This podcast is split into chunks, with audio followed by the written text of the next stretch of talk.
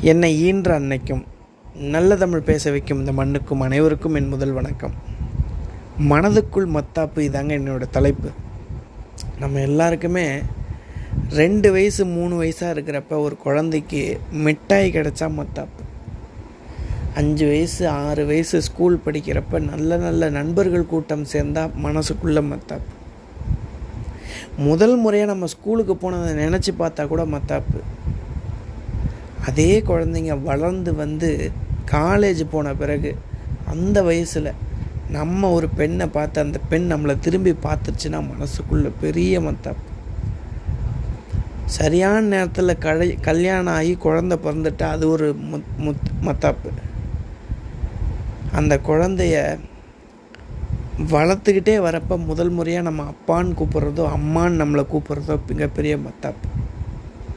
சாகிற வரைக்கும் பேரன் பேத்திகளை பார்த்து முடித்து நம்ம சாகிற வரைக்கும் ஒவ்வொரு வாழ்க்கை சூழ்நிலையிலையும் நமக்கு மத்தாப்பு தான் அப்படின்னு நான் நினைக்கிறேன்.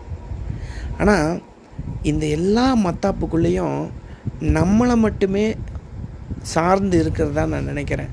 இன்னொரு மத்தாப்பு இருக்குது இல்லைங்களா? அது என்ன மத்தாப்புன்னு கேட்டிங்கன்னா நான் வளர்ந்து பார்க்குறப்ப என் மனசுக்குள்ளே மத்தாப்பு விதையை வேற ஒருத்தர் விதைச்சா அது எப்படி இருக்கும்?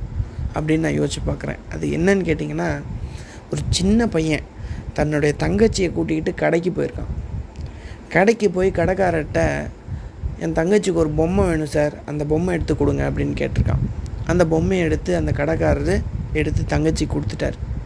இவன் வாங்கி தங்கச்சிக்கு கொடுத்துட்டு ரொம்ப சந்தோஷமாக அந்த கடைக்காரரை பார்த்துட்டு எவ்வளோன்னு கேட்குறான்.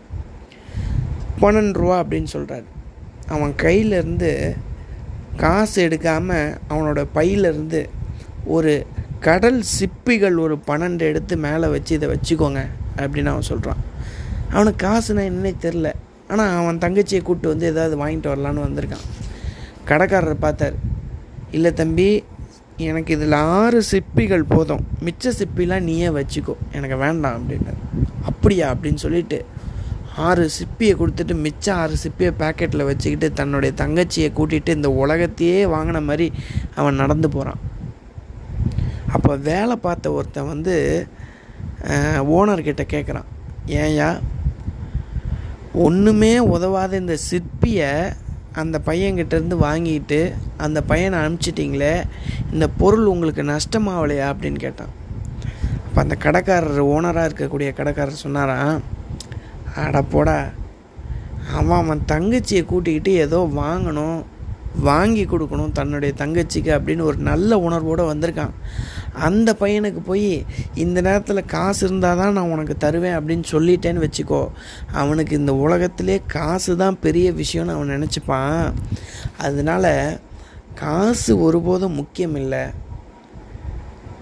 அவன் வளர்ந்த பிறகு காசு இல்லாமல் கூட ஒரு மனுஷன் நம்ம இந்த உலகத்தில் நம்ம தங்கச்சிக்கு பொம்மை கொடுத்துருக்காரு அப்படின்னா இந்த உலகத்தில் நல்லவங்களும் இருக்காங்கடா அப்படின்னு அவன் பிற்காலத்தில் நினச்சி பார்க்குறதுக்கு அவன் மனசுக்குள்ளே அப்புறமா மத்தாப்பு வர்றதுக்கு இப்போ அதை விதையாக போட்டிருக்கண்டா அப்படின்னு அவர் சொன்னாராம். அந்த மாதிரி நாம் மட்டும் நம்ம மனசுக்குள்ளே இருக்கிற மத்தாப்பை நினச்சி பார்த்து சந்தோஷப்படுற மாதிரி இன்னொருத்தருக்கு பிற்காலத்தில் கூட இந்த மாதிரி மத்தாப்பு வர மாதிரி சந்தோஷமான நிகழ்வு வர மாதிரி யோசித்து பார்க்குற மாதிரி நல்ல உணர்வு வர மாதிரி அவங்க மனசுக்குள்ளே ஒரு மத்தாப்பு ஏற்படுத்தணும் இல்லையா? அப்படி ஏற்படுத்துறது தானே நல்ல மத்தாப்பாக இருக்க முடியும் அப்படின்னு நான் நினைக்கிறேன். ரொம்ப சிம்பிளுங்க. Live your life every second and every moment ஒவ்வொரு நொடியும் நம்ம வாழ்க்கையில் ரொம்ப முக்கியமானது அப்படின்னு நம்ம நினச்சிட்டோம்னு வச்சுக்கோங்களேன். எப்பயுமே நம்ம மனசுக்குள்ளே மத்தாப்பு தான் அப்படின்னு சொல்லி நல்ல வாய்ப்புக்கு நன்றி சொல்லி விடைபெறுகிறேன். நன்றி வணக்கம்.